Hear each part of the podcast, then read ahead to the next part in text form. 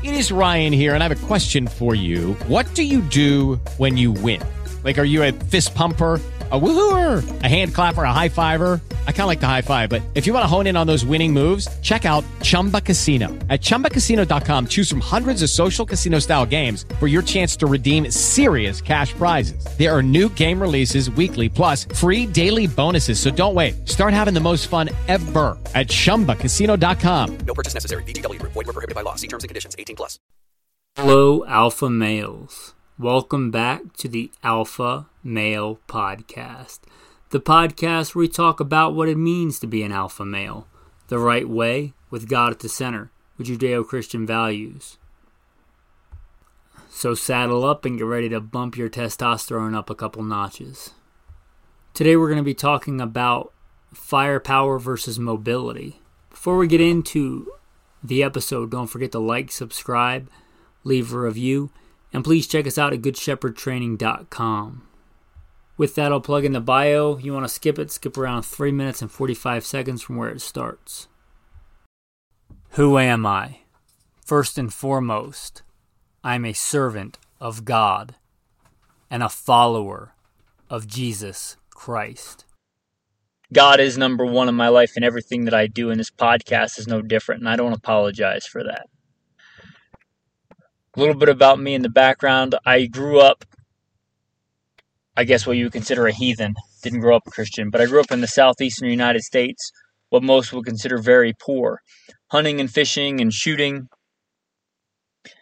Joined the Marine Corps at 17, did a couple of combat tours in Iraq. After my combat tours in Iraq, I was an urban warfare instructor for the United States Marine Corps under Mojave Viper. I also served in law enforcement for several years in LAPD. I worked patrol assignments and more specialized assignments. Where by God's grace, He got me through some nasty places in this world of war zones and some of the nastiest streets in the country. Not because I am better, because God chose to have mercy on me and had a purpose for me, and I'm thankful for that. After my time in law enforcement, I was a private contractor for federal government for a three letter government agency I won't specify, doing private contracting work. I'm very much involved in guns and gunfighting. I also served in the U.S. Army, both full time and part time National Guard. I should say my primary MOS is in both branches of the military or infantry, as of one sort or another. Specialized infantry in the Marine Corps and an MOS that no longer exists. I started competition shooting even before I joined the Marine Corps at 17. I won my first gold medal even before I joined the Marine Corps at 17. I've been blessed by God with the talents He's given me to win more shooting competitions than I can remember. I've won most of my competitions in rifle and pistol, but I've also competed in archery and shotgun and even muzzleloader, uh, knife throwing, hatchet throwing. I've competed in all that. I've also been a professional big game hunter and guide. Like I said, I grew up hunting and, and fishing and shooting. I've done it to put meat on the table because I like to put food on the table with the talents God's given me. I don't apologize for that. I've done it as a professional hunter and guide. I've slain all manner of beast and guided for all manner of beast bear and wolf and elk and deer, mule deer, whitetail deer. I've slain ram and fallow deer and countless animals. And I don't apologize for that either. FBI certified firearms instructor, NRA, and a bunch of other three letter government agency certifications. Blessed be the Lord my rock, who trains my hands for war and my fingers for battle. Psalm 144. I've been blessed to be the commander of a tactical team, an SRT special response team in a large metropolitan area, where our primary job was to stop active shooters. But again, first and foremost, I'm a servant of God, called by God to share the good news, preacher, a fisher of men. Firepower versus mobility. Now, this is a question really any military organization asks itself Likewise, you as an individual, as a warrior, whatever kind of warrior that might be, and even in other aspects of life that we'll get into, firepower versus mobility. It's obviously a trade off. You get too far down one road, you give up the other. So you have to balance that. Just like you might, as a man, do a brief risk versus reward analysis for a decision you're going to make. Likewise, for tactical things, perhaps consider a firepower versus mobility, quick assessment. If you're in charge of a group, perhaps for a group, but especially for yourself. Let me start out with a pretty poor example. I was a Marine. I was a Marine going into war when the war started in Iraq. In my opinion, we had way too much stuff on us. And the amount of stuff I carried at times was more than I actually weighed. Way too far on the firepower, way too much on the gear versus the mobility.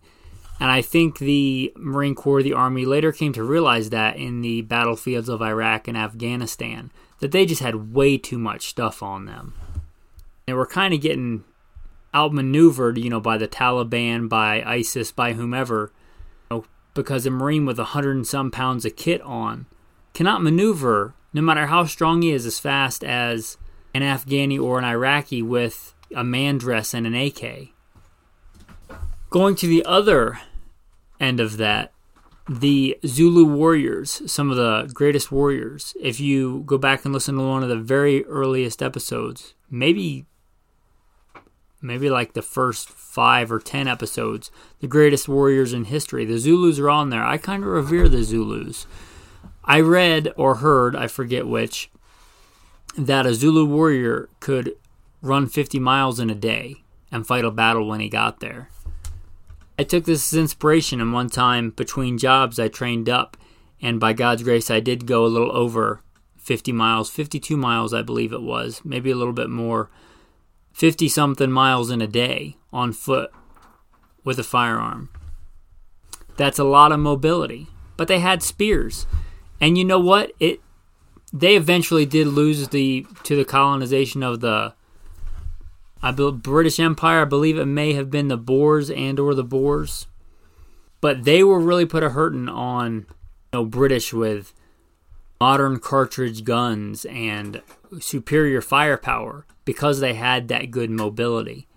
Now, obviously, rawhide shields and spears not the best thing. Uh, they probably could have been a little bit more on the firepower, but they used what they had and they used it to great effect. Likewise, you can see this as a police officer. Some things you kind of have to carry. But you'll see some cops that are kind of minimalist and some cops that kind of have every whiz bang gadget that they can have. Obviously, you know, you have to have your radio.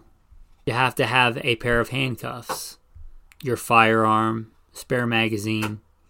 You'll see some cops that have way more than that. They have like three flashlights, and two batons, you know, multiple pairs of handcuffs. And I'm not saying that's wrong, that's their individual choice. When I was the commander of a tactical team, a special response team, I gave my guys great freedom and the amount of kit they did or did not carry. And I saw a lot of guys going to the extreme end and carrying all kinds of crazy stuff. And I would have a talk with them and explain it to them kind of like this. It would not have been outside the realm of possibility. And in fact, we would have had to have do it to move very quickly you know, a mile or more quickly in tactical gear. Uh, you know, I put it to him something like this. I don't remember verbatim, but if somebody's shooting a crowd of people, every bit of kit that you have on you slows you down from getting there and stopping that threat. Do you want to get there 30 seconds earlier with two magazines or get there 30 seconds later and who knows how many people have died since then with three magazines? Obviously, there's a balancing act to this. You don't want to go running in a pair of silkies and tennis shoes and a toothpick. You'd get there pretty quick, but that toothpick's not going to do you much good when you get there. Likewise, you can get loaded down with so much kit that people are just dying because you can't run with that much kit on. I don't care how good a runner you are, if you reduce the amount of crap you have on you, you can run faster. And that's what I'm talking about with firepower versus mobility. Now, apply this to you. Many of you listening are, are CCW, conceal carry.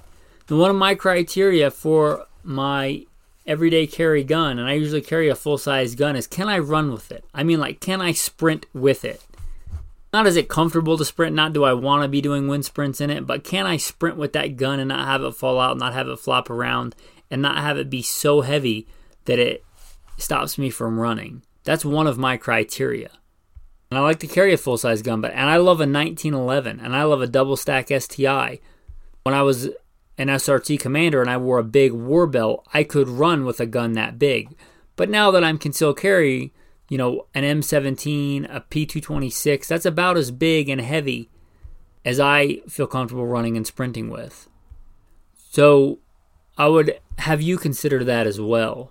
Consider your choices, not just the size and the weight of the gun, but how it actually is on your body and can you run with it? Because, yeah, you may Obviously, we carry CCW guns because there is evil in the world and we may have to stop evil either on ourselves or on other people. But it's far more likely that you're going to have to run than have to use a gun. And even if you have to use a gun, I guess RT, just like in the Marine Corps, we're trained to run towards gunfire. You know, when gunfire starts happening, we run to it, we run into the danger. You're going to have to run into it, probably, unless it happens right in front of you. Or it may not even be a gun situation. You may just have to run away from something. Running is probably far more likely than you having to use your gun. And not just running. You know, can you climb a fence? Is your kit in such a way that you can climb a fence, that you can jump a wall? What about being in the prone, being supine? You know, can you crawl? Things like this you should consider, and you should practice with your firearm, with your go to defensive gun, you know, shooting on your back, shooting on your side, shooting from the prone. Shooting a pistol from the prone is a good stable position. Also, that may be some of the best cover if you're, let's say, using the curb of a street as cover and as a rest for your firearm, or shooting underneath a vehicle. Can you do that with the kit that you have? Let's take this in another direction likely many of you listening are what we would call survivalists. And I don't shy away from that term. I'm here breathing, you're here breathing if you're listening, so we're both survivors. I don't apologize for that. I don't care what negative connotations are. I'm not going to get all, you know, 1984 and change the meaning of words because people don't like them. We're survivalists. And many of you out there tout yourselves as survivalists, and you should be happy about that. Think about this in terms of your bug out bag, in terms of your kit. Again, can you run with it? Not as it comfortable. I don't like running with a bug out bag. I purposely picked a bag that wasn't too big. I believe mine is the Eberlestock Gun Runner in Loudon. Couple of good things about that pack. It is a good full size pack. I'm sure God will provide for me if I ever had to just go with that bag. I would have everything more than I needed in there but it's small enough that I can run with it. It's also narrower than my body so that I can fit and squeeze into tight places. I can climb with it. I've got a good buddy who I like a lot. He's a great buddy. He's one of my good prepper buddies. But we went on a mock bug out one time, and I it was probably less than a mile with his bug out bag, with our bug out bags, and less than a mile. Was like, "Yeah, I'm done. I can't do this." And that's the guy's bug out bag. Like, if you can't make it a mile, why do you even have a bug out bag? It's obviously too big and too heavy. Again, if you can't run with it, it's too heavy. It's far more likely. You know, we carry a gun because we may need it. And if, you know, if the peanut butter and chocolate hits the fan, it's probably more likely that we're going to need a firearm. I totally concede that. Probably much more likely than it is today, just like it's more violent in third world countries a lot of times but it's more likely still that you're going to have to run. Whether that's to neutralize a threat, to maneuver on a threat, which is a which is a fire and maneuver is a thing. It's been doctrine for a long time, ever since we got schooled by the Germans with their stormtrooper tactics. You know, fire and maneuver, maneuverability is a big thing. If you get outmaneuvered, a lot of times it doesn't matter how good your firepower is if you get outmaneuvered. So it's very likely you're going to have to run to a threat, to maneuver to a threat, or just run away from something. or move to where the food is, move to where the water is. And survival, a lot of times, is a game of calories, a game of math calories. How much are you expending versus how much are you getting? We live in a world now with surplus calories. How much are you expending to get from place to place? I'm going to carry weight besides the ammo and stuff that I need and a few odds and ends. I want calories. I'm getting a little bit off topic. Don't carry so much that you can't move. I want to be able to follow food and water. If you look at nomadic societies, that's what they do a lot. They're highly mobile and they follow the food source, they follow the water. So I'd say give a good hard look at your bug out bag. I think as preppers, I see a lot of times, just like I saw more on the tactical teams, people swing more towards the firepower and less towards the mobility. Make sure you're looking at that with sober eyes to see if you're striking the right balance. Perhaps it's time for your kit to go on a diet. One thing I'll say, perhaps it's time for you to go on a diet. You may not like that, but that makes it even worse. The more out of shape you are, the less stuff you can carry. Don't just be like, well, I can't run, so I'm just going to carry a bunch of stuff.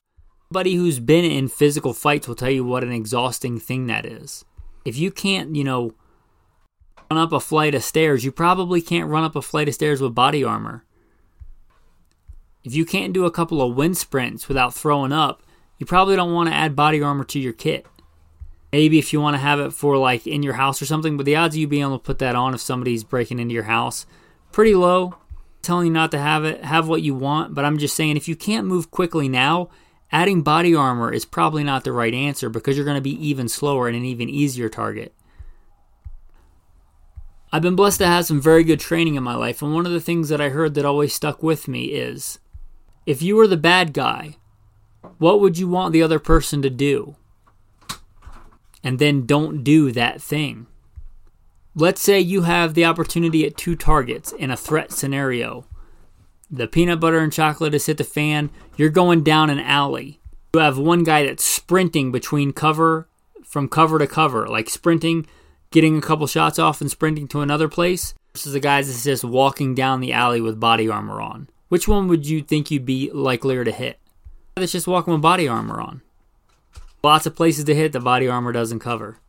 Probably far easier to hit that dude, dude that's sprinting and taking cover. So what do you want your opponent to do? Your adversary to do? Do you want him to be slow and cumbersome? Yes, of course. So you don't be that guy.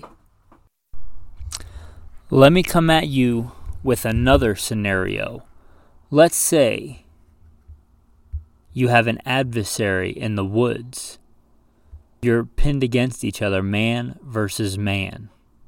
One adversary, see quickly sprinting, fleeing from tree to tree, taking cover, and then disappears because he's low crawling in a ditch in the mud quietly, not exposing himself again until he is close to you and has a good shot on you versus another adversary who's moving through the woods with a giant pack and a bunch of body armor whose head's down and who's wheezing because he's having a hard time making it up a hill. Which adversary would you rather face? Now, again, flip that around. Which one of those men would you rather be? Even if the guy with his head down wheezing, making a bunch of noise because he's tired. Even if that guy's got twice as much ammo, which one of those men would you rather be? Which one do you think is a more worthy, more challenging adversary? So think about that. Think about how you can or cannot move with your kit.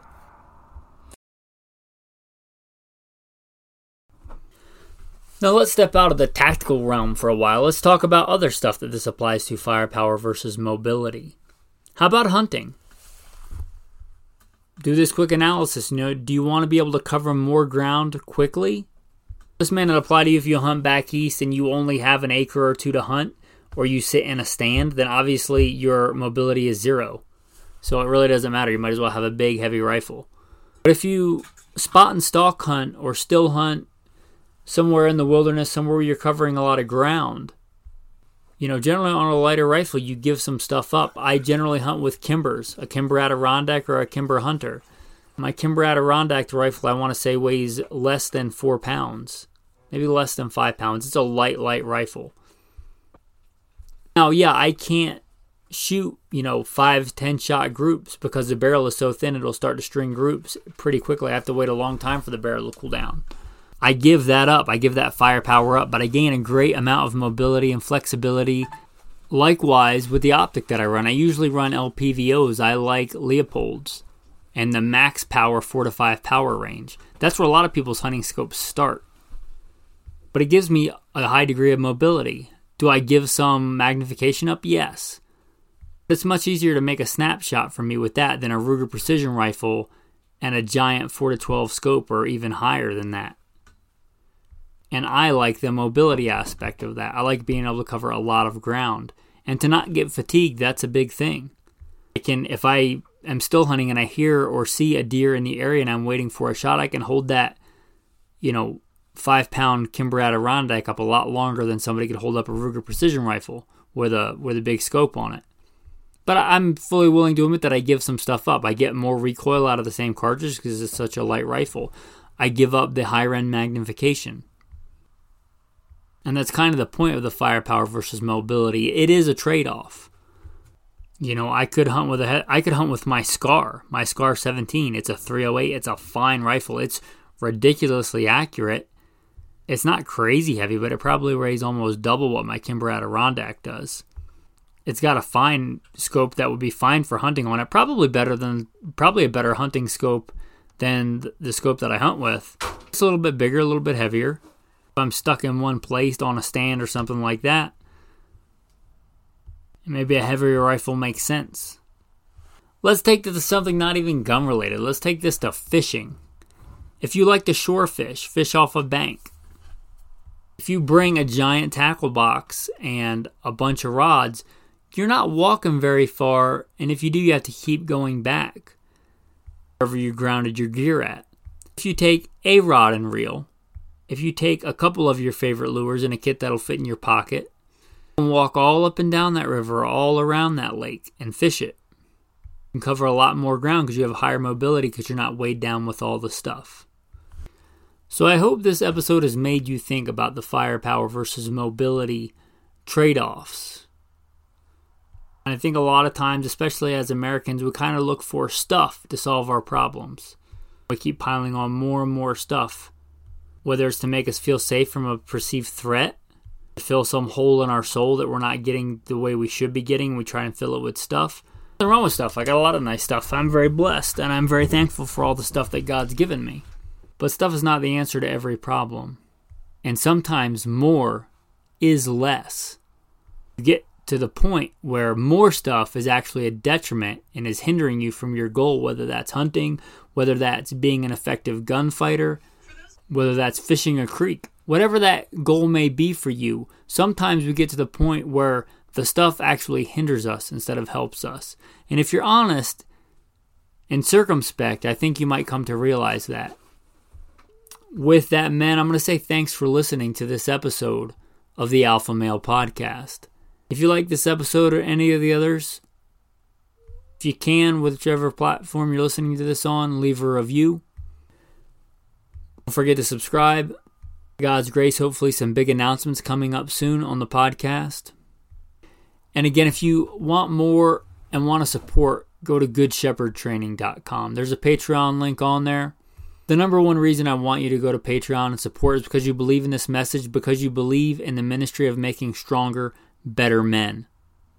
If you look around in society and think, yeah, there's some masculinity missing in our society today, hopefully you think this ministry is worth supporting. And hopefully you'll consider going to goodshepherdtraining.com and clicking on the Patreon link. With that, and as a thank you for staying tuned till the end of the episode, the tactical tip of the day. So I went out coyote hunting today with my good buddy Alexander Hamilton, my Rhodesian Ridgeback. Stand by for a quick pup date. He's a little over nine months old, and I haven't weighed him in a while. Hamilton weighs 105 pounds. He really is a great dog. I've been very blessed with him. He's the best dog I've ever had, and I've raised quite a few dogs. My father raised rabbit dogs, beagles. I used to run Akitas before I got him a Rhodesian Ridgeback. But if you're looking for a good all around survival dog for hunting, for guarding, for just a great buddy to have, I would highly look at the Rhodesian Ridgeback. Anyway, we went coyote hunting today. Brief aside there. We went coyote hunting today. I promise there's a tactical tip in here somewhere. And I did this, and you may remember in the beginning I mentioned I was a professional hunter and guide, and I do this all the time. I guess I forget about it, but you step out of the car, you find some kind of odoriferous plant where you are. Maybe it's pine needles, maybe if you're out west, it's sage, maybe it's sassafras. Doesn't really matter. You take that plant, you crush it up so whatever the stuff in there is that smells, you break it all up so it smells even more, and you rub it in your hair, on your neck, in your armpits, in your crotch. Then you might take some more and cuff your pants. Like you did when you were a kid and you had pants that were too big. And you cuff your pants and you throw a bunch of that stuff in your pant cuffs just to dispel your scent. Likewise, you take some of it, throw it on the ground, and and uh, rub your shoes in it because likely you've stepped in something that makes your feet smell, makes the bottom of your soles smell. Likewise, if you're walking through some elk droppings, some cow dung, whatever, you step in it, you rub it all over the bottom of your shoes, dispelling your scent. Plus, if you have a wife like mine, she really likes it when you come home smelling like a wild man.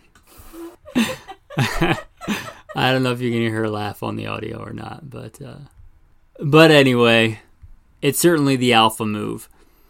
So just taking a plant that smells, you don't need any of that crazy scent lock stuff. You don't need any of the crazy aftermarket scents. You don't need to spray yourself with deer urine unless you're just into that. Just take some pine needles, take some of whatever, pretty much anywhere you're probably going to find pine needles. Break them up, get that smell, rub it all over you it certainly isn't going to hurt. It's a cheap, easy way to hopefully up the success of your hunting adventure. Since we talked about mobility today, I've probably used this as a tactical verse before, but I think it's fitting for today, and it's one of the ones by God's grace to try and read every day. You'll find this in Psalm 18. God is my strength and power. He makes my way perfect. He makes my feet like the feet of a deer. He sets me on high places. He teaches my hands to make war, so that my arms can bend a bow of bronze. Thanks, men. Have a blessed day.